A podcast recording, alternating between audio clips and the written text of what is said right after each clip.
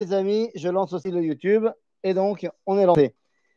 Shalom, shalom à tous. Euh, bonjour. Alors, Bokertov pour nos amis outre-Atlantique, euh, Tsaoraim Tovim pour nos amis de France et Erev Tov presque pour nos amis d'Israël. Voilà, on est lancé pour un petit cours très spécial. Aujourd'hui, c'est, il paraît, la fête des pères euh, en Occident. Et donc, on s'est dit qu'il fallait faire un cours en rapport avec la fête des pères. Et donc, on a appelé ce cours la fête des pères. Mais attention, pas des pères P-E-R-E-S, mais des pères P-A-I-R-E-S, la fête des zougotes, des pères, des zougotes, des zougiotes, zougiotes. On va voir, on va voir de quoi il s'agit. Les amis, ce soir, cet après-midi, ce matin, vous le prenez comme vous voulez, on va parler d'un sujet très important, à savoir la notion de père. La notion de père. C'est justement pour. Euh, alors, on, souhaite une bonne fête à tous les papas du monde. Et justement parce qu'on souhaite une fête à tous les papas du monde, eh bien, on va leur faire comprendre à nos papas qu'ils ne peuvent être le papa que s'ils ont trois pères. Et en fait, nous tous, nous avons besoin de trois pères. C'est-à-dire, dans notre vie, on ne peut pas se mouvoir dans ce monde seul. On ne peut pas être seul dans ce monde. Un, psychologiquement parlant, enfin, je ne vais pas euh, mettre ma tête euh, là où il y a des beaucoup plus grands que moi, mais psychologiquement parlant, c'est pas bon d'être seul. Ça, c'est Aleph. Mais au-delà de la psychologie, au niveau également de la Torah, quand on regarde dans le livre de Bereshit, pourquoi Pourquoi Kadosh Baruch décide de créer Chava, de créer Chava pour Adam? Eh bien, la réponse, elle est très simple. Il ne veut pas qu'il soit Echad Ba'aretz comme lui, il est Echad dans le firmament. C'est-à-dire, le seul qui peut véritablement être un, Zakadosh Baruch Et donc, un homme, je parle d'un homme avec un grand H, un homme ou une femme, c'est pas important, mais l'homme avec un grand H, s'il pense qu'il peut se mouvoir dans ce monde seul, eh bien, c'est quelque part un schizophrénisme fantastique puisqu'il se prend véritablement pour Dieu. Et c'est donc un véritable problème. L'homme ne peut pas se satisfaire dans son monde s'il est seul. Il a besoin de trois couples. Il doit faire partie lui-même de trois systèmes de couples. Et quand je dis encore une fois un homme, je parle aussi d'un homme, d'une femme, l'homme échané. Quels sont ces trois couples? Eh bien, tout d'abord, il y a la notion de zugiyut, qu'on connaît très bien, la notion de ish veisha. Le couple de mari et femme, c'est un couple fondamental, c'est une des bases, un des trois piliers de la vie de l'homme. Donc ça, c'est la première paire, et on va évidemment développer après. La deuxième paire, c'est l'homme et son fils l'homme et son fils, c'est une autre dimension fondamentale.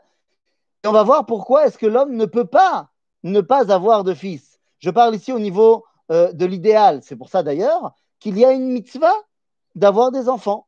Quand je dis un fils, ça peut être aussi une fille pour euh, l'homme chané, euh, fils ou fille, l'homme chané, un enfant. Et donc il y a une mitzvah dans le judaïsme d'avoir des enfants. Il ne s'agit pas seulement de la pérennité de l'espèce ça va au-delà de cela. Donc, c'est la deuxième, c'est le deuxième euh, concept de couple qu'il y a dans la vie de l'homme. L'homme avec sa femme et l'homme avec ses enfants, l'homme avec son fils. Et il y a une troisième dimension de couple qui est ce que le Talmud dans le traité de Chagiga appellera O Chavruta O Mituta. Il te faut également un partenaire d'études, un ami, un véritable ami cet ami avec qui tu partages ton étude, semble-t-il pour le Talmud, est tellement fondamental que si tu n'as pas de chavruta, de binôme d'études, eh bien, c'est mituta, c'est la mort qui t'attend. Alors, je voudrais commencer d'Afka. Donc, maintenant qu'on a mis en place ces trois piliers, l'ami, le fils et le conjoint, eh bien, maintenant, je voudrais qu'on rentre un petit peu plus en profondeur et il va falloir surtout qu'on réponde à une autre question fondamentale si on doit ressembler à Akadosh Baruch puisque notre but est de ressembler à Dieu, si Dieu est un, bah, le, lui ressembler au maximum serait peut-être de rester un. Pourquoi est-ce que c'est tellement un problème? Eh bien, c'est à cela qu'on répondra une fois qu'on aura compris quelles sont les trois dimensions de père dans la vie de l'homme. Eh bien, on pourra comprendre pourquoi c'était donc fondamental d'en avoir. Alors, je reviens tout, simplement en premier lieu à cette notion de chavruta. La Gemara nous raconte qu'il y avait un grand, grand dirigeant du peuple juif qui s'appelait Rabbi Yochanan. Donc, on est dans la première génération des Amoraïm. Donc, en termes de timing, mettez ça plus ou moins aux années 250, aux années 250 de l'ère chrétienne. Donc, on a un homme extraordinaire qui s'appelle Rabbi Yochanan.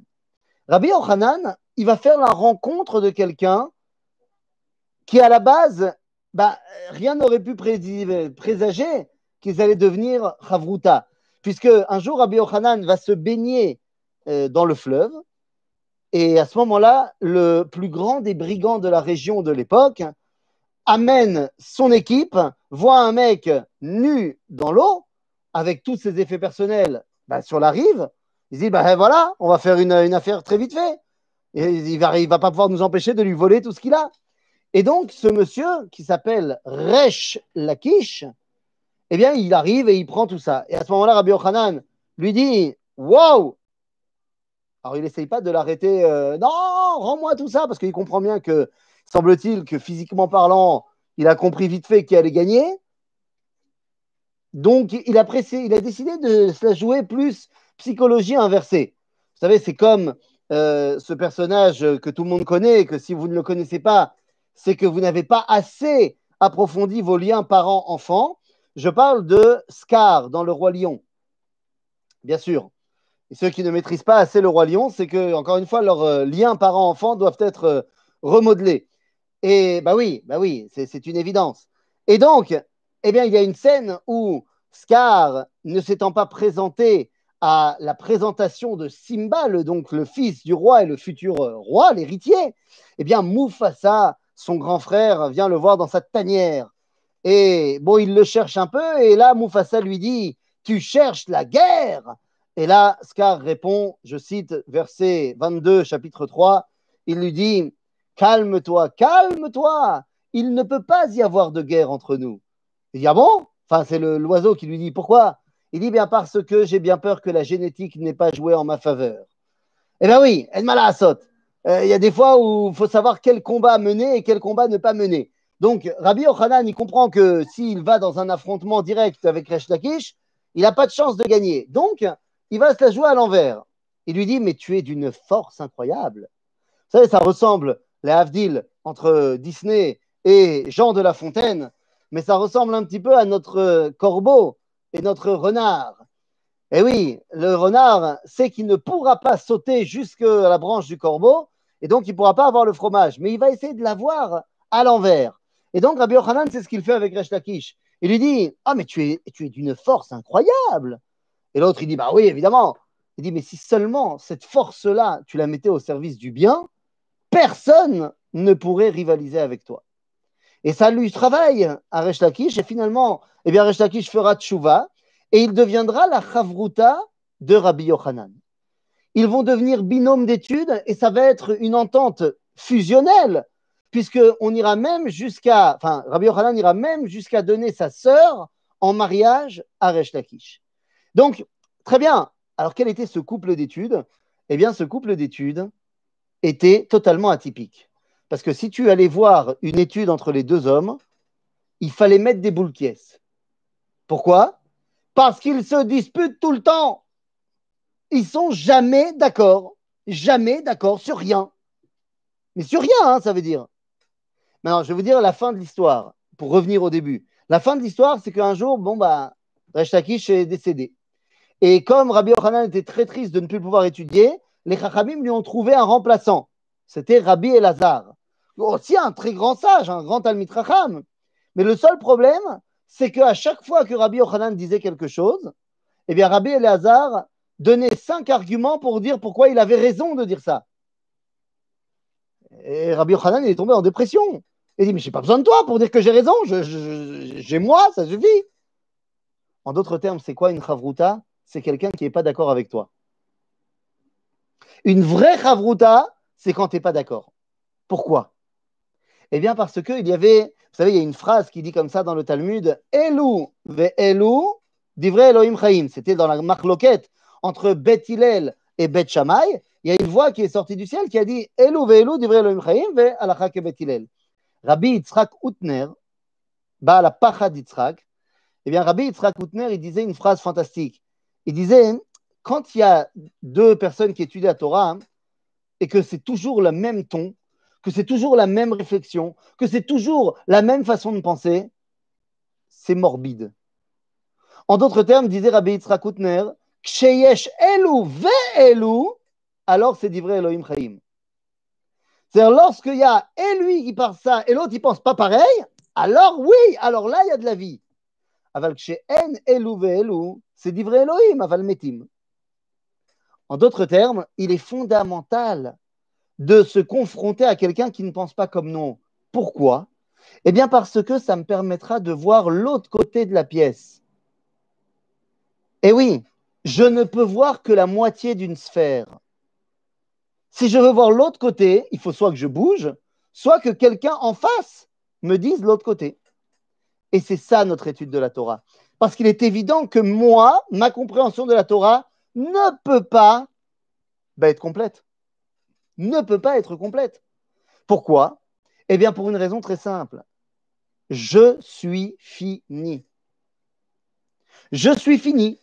Alors, je suis très grand, je suis euh, plein de potentiel, mais en tant qu'être humain, en tant que créature, eh bien, je ne suis pas infini. Or, la Torah qui nous vient de Dieu est infinie. Il est donc évident que je ne peux pas tout comprendre. Il me faut donc quelqu'un qui aura une autre vision. Et c'est en fait exactement ce qui est dit pour le Mahamad al-Sinai. Je ne sais plus si on en avait parlé à, l'approche de Shavuot, mais il y a un verset dans la Torah qui dit ro'im et akolot. Et tout le peuple a vu les voix.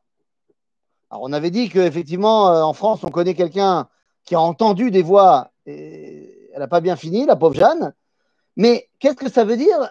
Ils ont vu les voix. Eh bien, Jonathan Benouziel, le, grand Tana Jonathan Benouziel est le traducteur du Nach, mais il est également traducteur de la Torah. Il écrit il ne fait pas que traduire, il explique. Il dit qu'ils ont vu comment la voix sortait de la montagne et rentrait dans chaque oreille différemment en fonction de ce que chaque oreille comprend. C'est-à-dire qu'on a vu à quel point, ben, moi, allez, on va, on va dire qu'on était tous là-bas au Arsinaï, on s'en rappelle peut-être moins euh, que, d'autres, mais bon, disons qu'on était là-bas. Eh bien, moi, Ethan, j'ai vu comment le même Dibour à même, la même parole de Dieu, et rentrer dans les oreilles de Harry différemment des miennes. Et donc, ça m'oblige maintenant à reconnaître que Harry a une autre compréhension de la Torah et elle est tout aussi importante pour ben, faire le puzzle en entier. Et c'est ça la dimension de Chavruta. La dimension de Chavruta, hein, c'est comprendre que j'ai besoin de mon ami pour m'aider à comprendre le dévoilement de Dieu. C'est vrai évidemment dans l'étude de la Torah, c'est ce qu'on a mis en place, mais c'est vrai dans la vie de tous les jours. La relation que tu entretiens avec ton ami n'est absolument pas celle que tu entretiens avec ta femme, ni avec tes enfants. Entre parenthèses, c'est l'un des grands problèmes, et je ne me permettrai pas de donner des conseils du haut de mes 34 ans, et, c'est sûr que j'ai tout à apprendre de vous, mais j'ai appris de mes maîtres que l'un des grands problèmes qu'on a aujourd'hui, c'est que très souvent, les parents de notre société occidentale recherchent un maximum à devenir les copains de leurs enfants. Ils n'ont pas besoin de toi pour ça. Ils ont leurs copains. C'est d'amour. Que toi, ta relation, ce soit pas Oh, mon pote, comment ça va, mon pote? Moi, combien de fois j'ai entendu ça à la maison Quand j'ai parlé de manière euh, pas, pas comme il fallait. Combien de fois j'ai entendu mes parents me, dire Je suis pas ton pote, je suis pas ton copain. Ça, tu le diras à tes copains. et c'est tout à fait normal. Et heureusement qu'ils ont dit ça. Parce que si mon père devient mon copain, alors c'est qui mon père? Et c'est un vrai problème. Donc la notion de chaver, c'est une notion fondamentale. Mais attention, cette notion-là, elle s'achète. chaver. Amène-lui des gaufres, amène-lui des crêpes, amène-lui du coca, fais-lui kiffer, le kiffer un peu. Non, c'est que ça. Oui, il y a de ça aussi. Il faut qu'il ait envie d'être copain avec toi, mais au-delà de cela, il faut qu'il y ait un kinyan entre vous deux il faut que cette relation, vous l'ayez basée sur quelque chose. Ça peut être la Torah, comme on a dit tout à l'heure, mais ça peut être d'autres choses. Il y a des gens qui sont des Chaverim émettent de leur club de sport. Genre, ce qui nous unit, c'est euh, euh, le taekwondo, le judo, ce que tu veux. Il y en a qui sont des Chaverim euh, balimoudim, pas dans la yeshiva, mais ce sont deux grands professeurs, machin. Ça chez il faut qu'il y ait quelque chose qui les relie, un kinyan qui va faire que leur relation eh bien, va pouvoir évoluer sur le fait que lui me donne et moi je lui donne. Ça, c'est la première notion, la première dimension, la première paire de la vie d'un homme, c'est la notion de chavruta.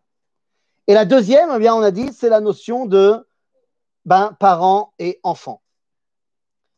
On a besoin d'avoir des enfants, on a dit tout à l'heure, c'est une mitzvah, nachon, et la pire chose à faire, et c'est ce que on fait tous, Enfin, non, je plaisante, on ne fait pas tous, il y en a qui sont plus intelligents que moi. Mais moi, je tombe là-dedans très souvent.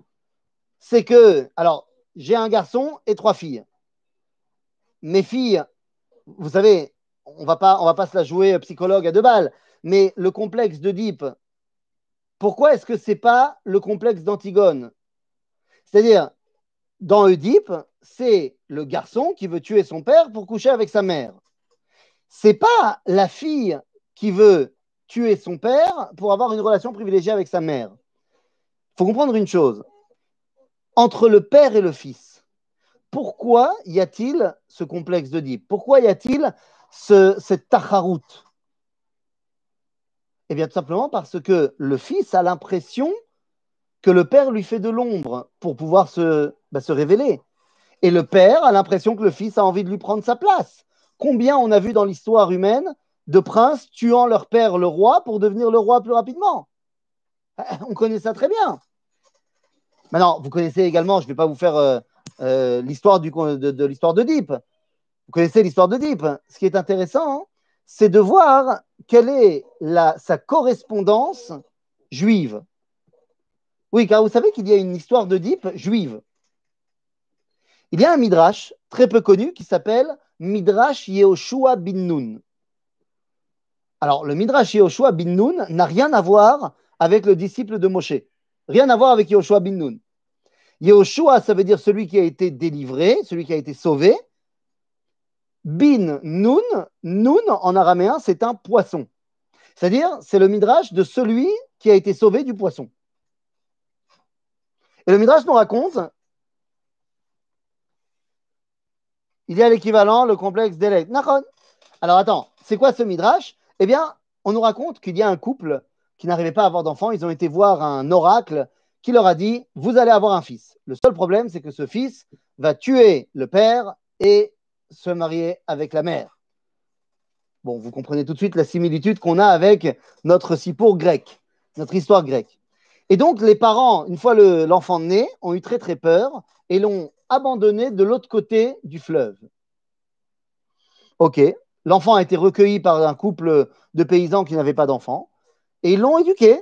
Ils lui ont donné une bonne éducation et le mec est devenu juge, juge de la ville dans laquelle il a vécu. Un jour, arrive devant lui un cas. Le cas, c'est un homme qui a commis un meurtre et qui doit donc être jugé. Le juge le juge et le condamne comme la loi le veut, d'après toutes les règles de l'art, il le condamne à mort. Et c'est lui qui, exécute la sentence, car c'est la loi dans cette ville que le juge qui prononce une sentence de mort, c'est à lui d'exécuter la sentence. Et donc il tue l'homme. Seulement la même loi de cette même ville dit qu'une fois qu'on a condamné quelqu'un à mort, eh bien s'il est marié, il faut épouser la veuve pour ne pas la laisser seule. Et donc, eh bien, il se retrouve face à la dame qui était la veuve du, meurtrier. Et au moment où il va bah, pour aller avec elle, le Midrash nous raconte que sa poitrine a laissé couler du lait, et à ce moment-là, il a compris que c'était sa mère, que le, le, meurtrier n'était autre que son père qu'il a dû mettre à mort, et comprenant cela, il a décidé de ne pas fauter avec sa mère. C'est-à-dire qu'on a la même histoire qu'avec Oedipe, juste qu'à la fin, on n'a pas la tragédie grecque et on a la réalité morale de l'histoire. Maintenant, en quoi ce complexe d'Oedipe il est tellement fort? Eh bien, il est fort parce que le grand problème du père, c'est qu'il a envie que son fils lui succède. On a tous envie de ça. On a tous envie de cela, que bah, mon fils soit mini-moi. Je vais l'habiller comme moi, je vais lui faire comme moi, je vais truc comme moi. Alors c'est Hamoud au début. C'est mignon quand il est jeune et que tu vois le papa habillé, le fils habillé pareil quand ils arrivent Shabbat à la synagogue, la même kippa. Moi, je fais ça avec mon fils. Hein. Même kippa, même cravate et tout, machin. Oh, comme ils sont mignons. Mais ça Mais attention, il n'est pas toi. Le fils n'est pas toi. Et s'il est toi, eh bien, il n'a absolument rien qui le sépare de toi et donc il n'existe pas. C'est terriblement difficile. Demander à chaque, euh, chaque fils de célébrité. C'est très dur d'être le fils d'eux. Me hôte caché. Quoi, je n'ai pas d'identité propre? Je ne suis que le fils d'eux Moi, je me rappelle, alors, c'est un autre niveau, c'est moins, violent, mais je me rappelle que moi, quand j'étais jeune et que j'allais au ZEI, donc euh, au scout juif en France, pendant très longtemps, j'ai été le frère de mon frère. J'étais le petit frère, et donc j'étais le frère de. Il a fallu que je me démarque de mon identité qui n'était pas la même que celle de mon frère pour qu'à un moment donné, on m'appelle par mon nom et puis par le frère d'eux. Et le top du top de l'orgueil, c'est quand on a appelé un jour mon frère Ah, t'es le frère d'Ethan? Ça, c'était l'orgueil ultime. Mais, bon, ça marche pas. Hein. Il restera mon grand frère quoi qu'il arrive. Et donc, si vous voulez, la notion de parent à enfant, eh bien, il y a une erreur qui est de vouloir faire de l'enfant un copy-paste du parent. Et Rabbi Shimshon Raphaël Hirsch nous dit que c'est ça l'erreur de Yitzhak Avinu. Yitzhak Avinu a eu deux fils. Yitzhak, c'est un tzaddik. Il n'y a pas de problème, c'est un tzaddik. Euh, on n'a pas besoin de remettre en cause sa tzidkout. Il est monté sur le Misbeach, il est au Latmima, il a même été au Gan Eden. Ah, Yitzhak, tzaddik. Puis il a deux fils. Évidemment, eh bien, ces deux jumeaux, bon, ils ne se ressemblent pas vraiment physiquement, mais bon, il se dit quand même, c'est mes deux fils. Et donc, nous dit Reb Shimshon Raphaël Hirsch que pourquoi Essa va tourner comme il a tourné? Parce que Yitzhak l'a éduqué comme il a éduqué Yaakov. Il les a envoyés tous les deux à la yeshiva, au Chayder, et tous les deux, ils devaient faire euh, du limut tout ça. Et, ben, et Yaakov, il adorait. Yaakov, en plus, il avait des lunettes. Il avait des lunettes et il avait des boutons. Donc, t'imagines, c'était un mec qui adorait être dans les livres. C'était un chnoun, comme on dit en hébreu. Alors que Esav, c'était une musculature énorme. Déjà à 15 ans, il prenait tout le monde. C'était un joueur de football incroyable. Il avait des poules. Alors, je vais, m'adapter au public américain. Ils lui ont fait des propositions incroyables à l'université pour qu'il vienne le quarterback de, de l'équipe de l'université. Mais, mais papa, papa Yitzhak, il veut pas. Il veut pas. Il veut que j'aille étudier la Torah à la yeshiva. Mais c'est pas pour moi. Nous dit Reb Shimshon Raphaël Hirsch que Yitzhak Avinu a chuté et n'a pas réalisé le verset de Michelet de Shlomo Ameler qui nous dit Chanoch alpi. Éduque le jeune en fonction de son chemin et pas de ton chemin. Qu'est-ce que je suis en train d'essayer de vous dire? Vous savez comment on dit un fils en hébreu Ben. Ben, ça vient du mot binyan. C'est une construction. Car évidemment, que moi, je ne peux rien faire seul, je vais avoir besoin de mes enfants et mes petits-enfants pour construire quelque chose de fort et de, de, solide. Je vais même vous dire plus loin, si on va jusqu'à cet enseignement incroyable de André Neher, le professeur André Neher disait que un juif, c'est quoi? C'est quand il a un petit enfant juif, on en avait déjà parlé. En d'autres termes, c'est que j'ai besoin pour que ma construction à moi soit complète de mes enfants et mes petits-enfants. Mais pour que mon fils devienne un ben, c'est-à-dire un binyan, eh bien, je dois me rappeler de comment on dit fils en araméen. Et eh oui, comment dit-on fils en araméen? Eh bien, il y a certains noms qui sont, euh, on, les passe en araméen. Par exemple, on ne dit pas Rabbi Shimon ben Yochai. On dit Rabbi Shimon bar Yochai. Donc, maintenant, je sais comment on dit fils en araméen. Bar. Bar. Bar, c'est un fils en araméen. Mais qu'est-ce que ça veut dire? Bar, ça vient du mot bara.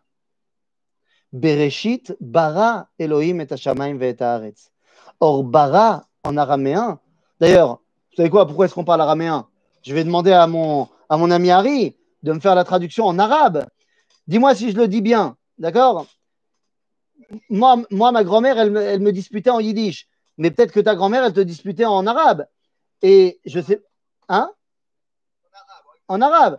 Et donc, quand tu as fait une bêtise, que tu étais jeune et qu'elle n'avait pas envie de te voir et qu'elle voulait que tu sortes de la pièce, elle t'a peut-être dit Bra.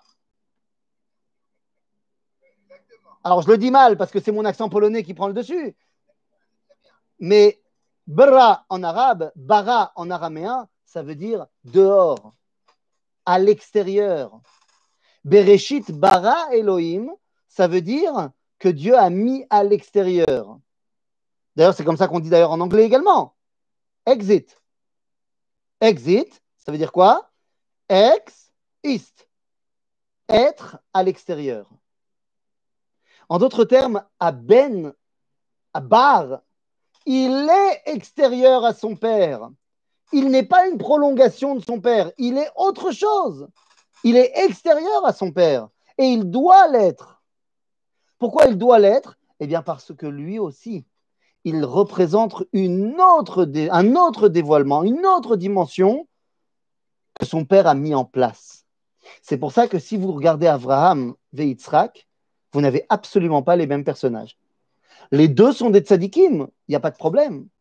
Mais alors que Abraham est un tzadik qui connaît Dieu d'après Midat à Chesed, Yitzhak est un tzaddik de Midat Adin. Si l'un est porté sur la bonté, l'autre est porté sur la justice et sur la rigueur. Deux dimensions fondamentalement différentes. Et en cela, eh bien, Yitzhak devient le fils d'Abraham. Mais je vais vous dire, il y a autre chose. Il y a autre chose, et je ne sais plus si on en avait déjà parlé ou pas euh, dans les cours précédents Pessah, mais c'est quelque chose qui est tellement essentiel qu'il faut, il faut le rappeler, quoi qu'il arrive. Vous savez, dans la paracha de Vaera, dans le livre de Shemot, il y a marqué là-bas Vaera el Avraham, el Yitzhak, el Yaakov, el Shaddai, ushmi Hashem lo nodati. Dieu dit à Moshe Je me suis dévoilé à Avraham, Yitzhak et Yaakov. Bel Shaddai, en tant que El Shaddai, mais mon nom, Hashem Yudke Vavke, je ne leur ai pas montré. Rashi nous dit quelque chose de révolutionnaire. Il dit Ah, tu sais qui c'est Avraham, Yitzhak Yaakov? Zahavot. Voilà, c'est tout ce qu'il dit Rashi. Avot. J'ai envie de te dire, Rachid, Todaraba. Todaraba, je ne le savais pas. Et non, en fait, le chidouche de Rachid, c'est quoi? Eh bien, le chidouche, c'est de me dire que Yitzhak a accepté d'être un Av. Il était le Ben Abraham, mais il a accepté de devenir un Av. Yaakov était le Ben de Yitzhak, était le Nechet d'Abraham, mais il a accepté d'être un Av. C'est quoi un Av? Un Av, nous dit Rashi, c'est El Shaddai. C'est-à-dire celui qui s'est dévoilé au Havot, c'est El Shaddai. Rashi dit El Shaddai, c'est Dieu qui fait des promesses, mais qui ne les réalise pas encore. Shmi Hashem, c'est celui qui réalise les promesses. En d'autres termes, Abanim, ce sont ceux qui réalisent les espoirs des pères. Quand je dis Banim, vous avez compris, il ne s'agit pas des garçons, hein, c'est garçons et filles, des enfants, quoi. Abanim, ce sont ceux qui réalisent les espoirs des pères. En d'autres termes, Abraham, Yitzhak et Yaakov étaient les pères, puisque Dieu leur a promis la terre d'Israël, mais eux, ils n'y étaient pas, ils n'étaient pas les patrons de la terre d'Israël, c'est les Cananéens à leur époque. La génération de Moshe qui sort du désert, ce sont les fils. Ce sont eux qui vont réaliser les promesses. Mais en fait, ce n'est pas que Abraham, Yitzhak et Yaakov. Qui donc était également père?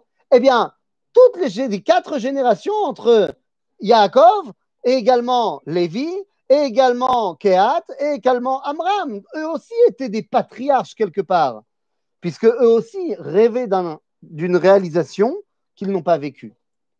La génération de Moshe et de Yahushua sont les banim qui réalisent les promesses.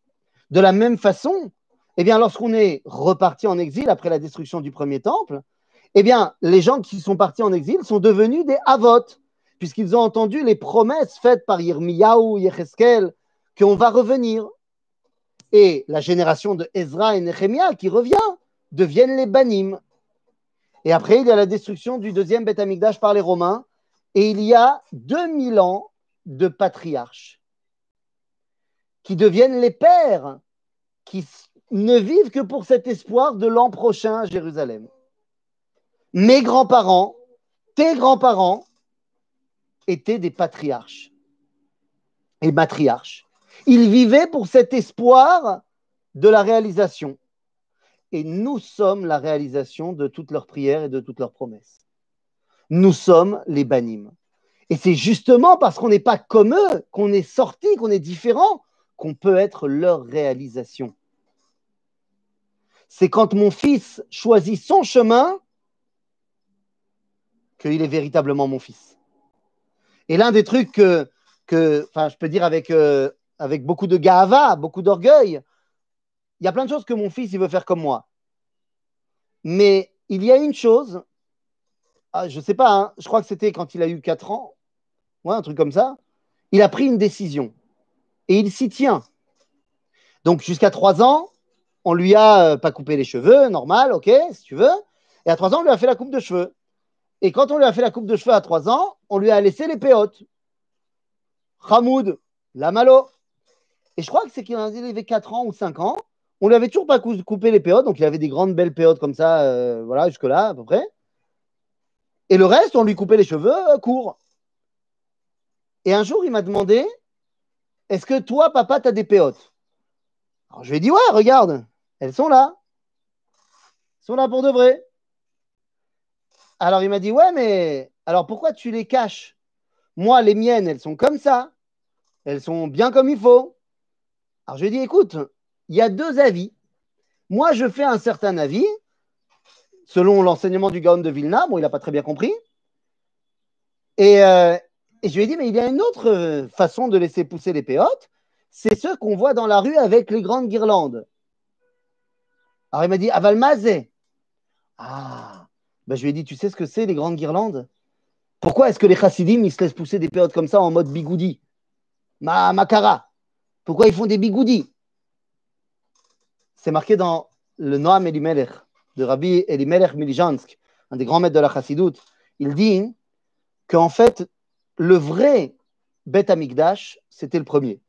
C'était le, vrai bien Bet Amikdash. Le Mishkan, il n'était pas à Jérusalem. Et le deuxième temple, il n'y avait pas vraiment de Shrina. Le Bet Amikdash, par excellence, c'était le premier. Et il dit, tant qu'on n'a pas reconstruit le troisième, le premier Bet Amikdash, c'est notre, notre modèle. OK. Il dit, donc depuis qu'il a été détruit, eh bien, l'homme doit prendre sur lui d'être un petit Beth Amikdash le temps qu'on reconstruise le grand. Or, nous dit Rabbi Elimelech de que du premier Beth Amikdash, on ne connaît pas grand-chose. C'est pas comme le deuxième où on avait Flavius Joseph qui nous a fait un descriptif total du Beth Amikdash. Le premier, on connaît les dimensions, on sait quels, étaient les ustensiles qu'il y avait dedans, mais de l'architecture du Beth Amikdash, on ne connaît pas grand-chose, à part une chose, qu'à l'entrée du Beth Amikdash, il y a deux colonnes qui s'appellent Yachin et Boaz. Eh bien, voilà la signification des colonnes que se font pousser les chassidim. Ce sont des colonnes. C'est pour ça qu'ils veulent le faire en mode bigoudi, pour être genre l'entrée au Beth Amikdash. Eh bien, depuis ce jour-là, mon fils a décidé qu'il ne se couperait jamais les péotes, qu'il déteste quand je lui mets pour rigoler derrière les oreilles. Il dit non, Ani Beth Amikdash. Et donc, mon fils a des péotes, euh, il a 9 ans maintenant, des péotes de, chassidim euh, en mode guirlande.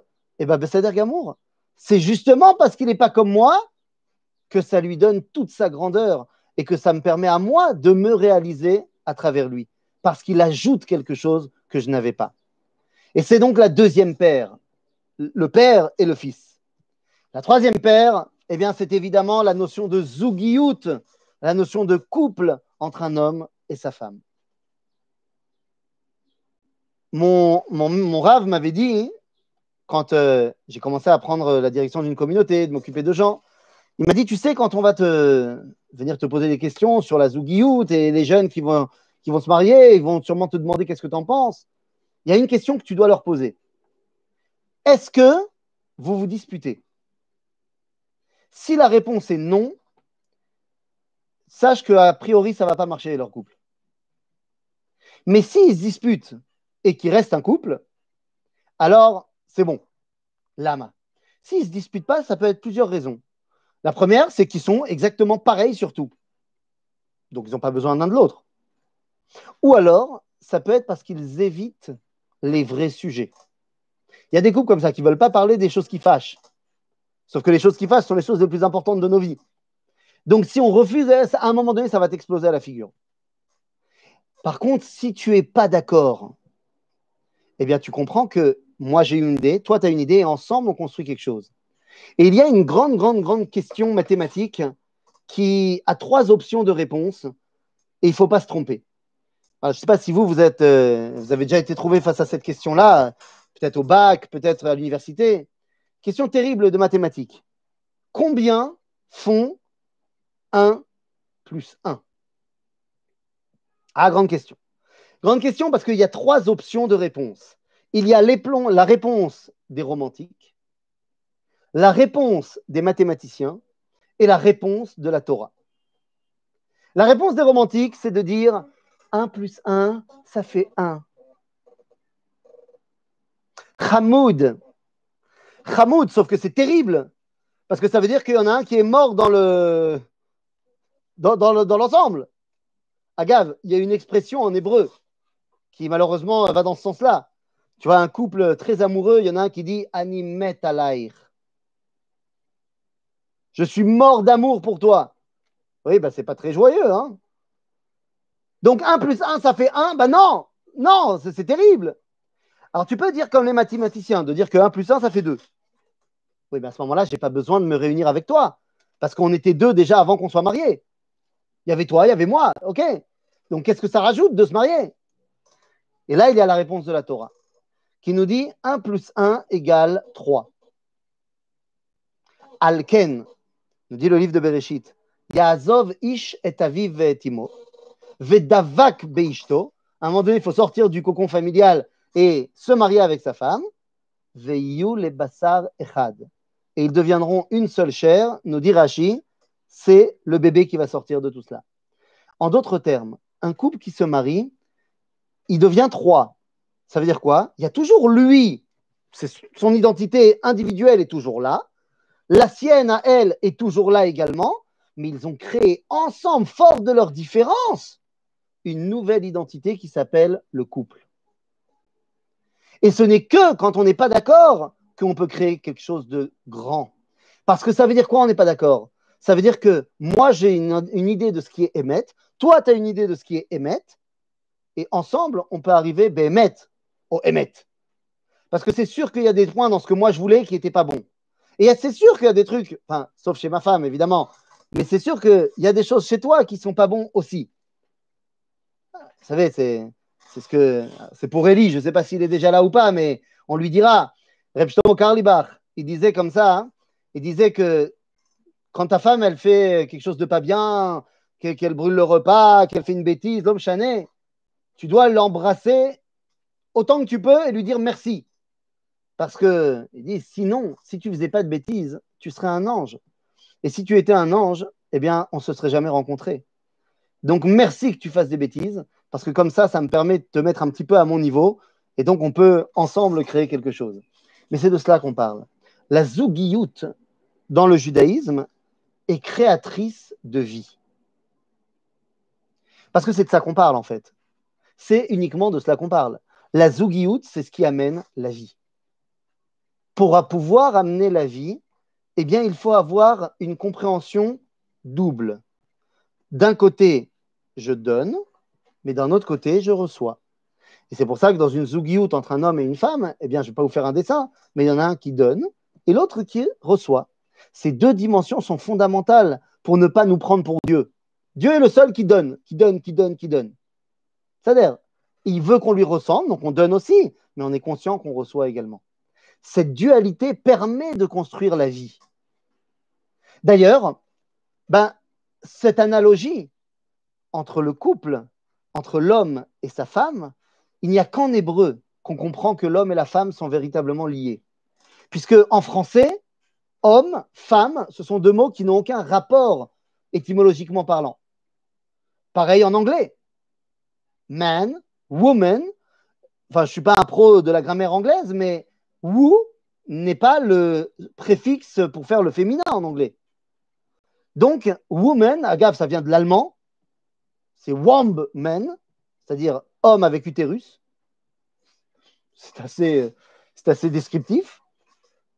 Il n'y a qu'en hébreu où ish ve isha, l'un est le masculin et l'autre est le féminin de l'autre au niveau étymologique au niveau de l'hébreu, au niveau du mot.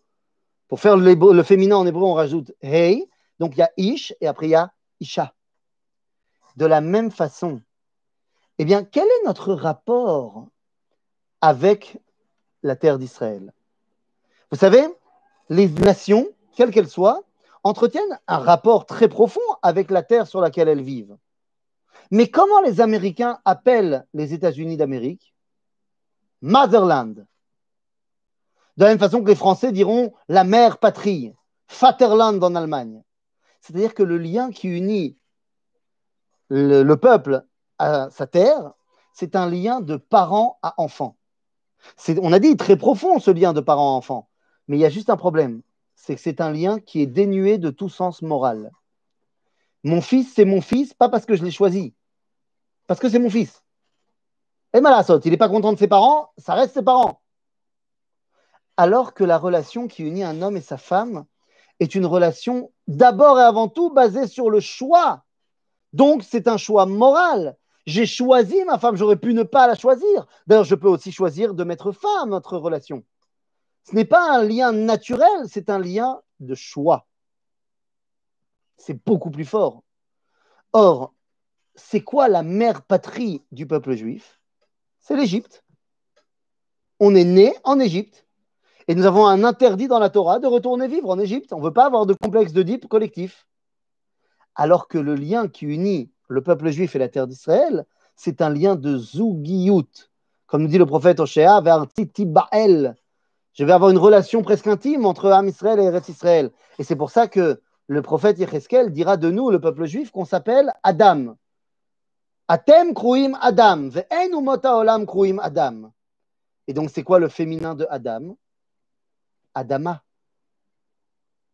Il y a donc véritablement cette dimension de zougiout entre Am Israël et Eretz Israël.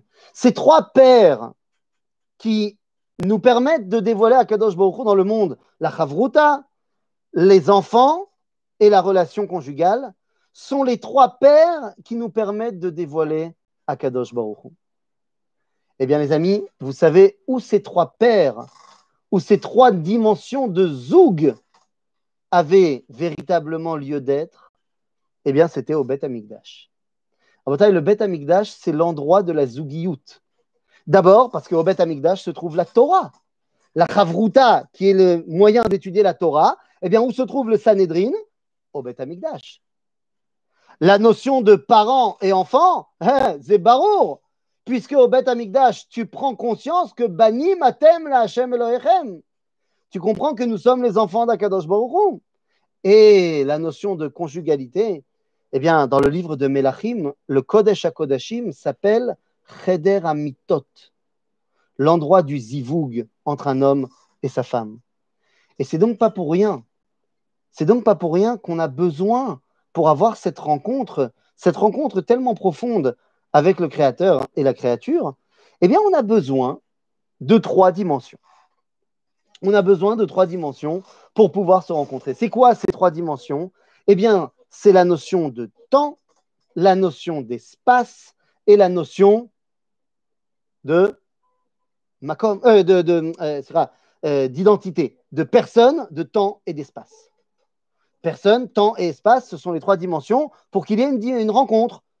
Pour que deux, deux personnes se rencontrent, il faut qu'il y ait les deux personnes en question, sinon il n'y aura pas de rencontre. Mais il faut aussi qu'on ait donné un rendez-vous un endroit précis et à un moment précis. S'il manque un des trois, bah, il n'y aura pas de rencontre. Et c'est pour ça que la rencontre en hébreu s'appelle Moed. Moed, ça vient du mot Leivaed, se rencontrer.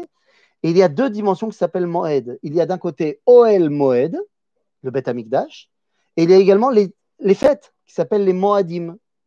Les fêtes sont les moments de rencontre dans le temps avec Dieu. Le Bet Amikdash est le lieu de rencontre dans l'espace. Et les deux identités, eh bien, c'est Am Israël et Akadosh Baruch. En d'autres termes, cette triplette de pères eh bien, nous permettent de faire la fête des pères. C'est lorsqu'on comprend que j'ai besoin de ces trois piliers, de mon ami avec qui j'ai une sorte de relation, de mes enfants avec qui j'ai une autre sorte de relation, et agave, donc mes parents aussi, ça va dans les deux sens évidemment, ma femme ou mon mari avec qui j'ai une autre sorte de relation, eh bien, ces trois piliers, ces trois zougotes, eh bien, me permettent d'avoir le champ libre pour dévoiler Akadosh Baruch. Car quelque part, Akadosh Baruch c'est et mon mari, puisque la relation qui unit Am Israël Akadosh Baruch Hu, telle que nous le raconte Shirachirim, eh bien, c'est une relation de mari et femme. D'un autre côté, Akadosh Baruch c'est mon papa, Bani Matem Lachem Elohechem. Et d'un troisième côté, Akadosh Baruch Hu, c'est mon poteau, puisque Ve'afta lereacha kamocha, nous dit Srazal, misereacha, tu aimeras ton prochain, ton ami comme toi-même, eh bien, nous dit qui c'est reacha, ze Akadosh Baruch Hu. En d'autres termes, cette relation qu'on a avec notre ami, nos parents, enfants et notre conjoint, eh bien, c'est la relation qui détermine le dévoilement et le lien qu'on a avec Akadosh Baruch. Voilà, c'est ça, à mon sens, la fête des pères.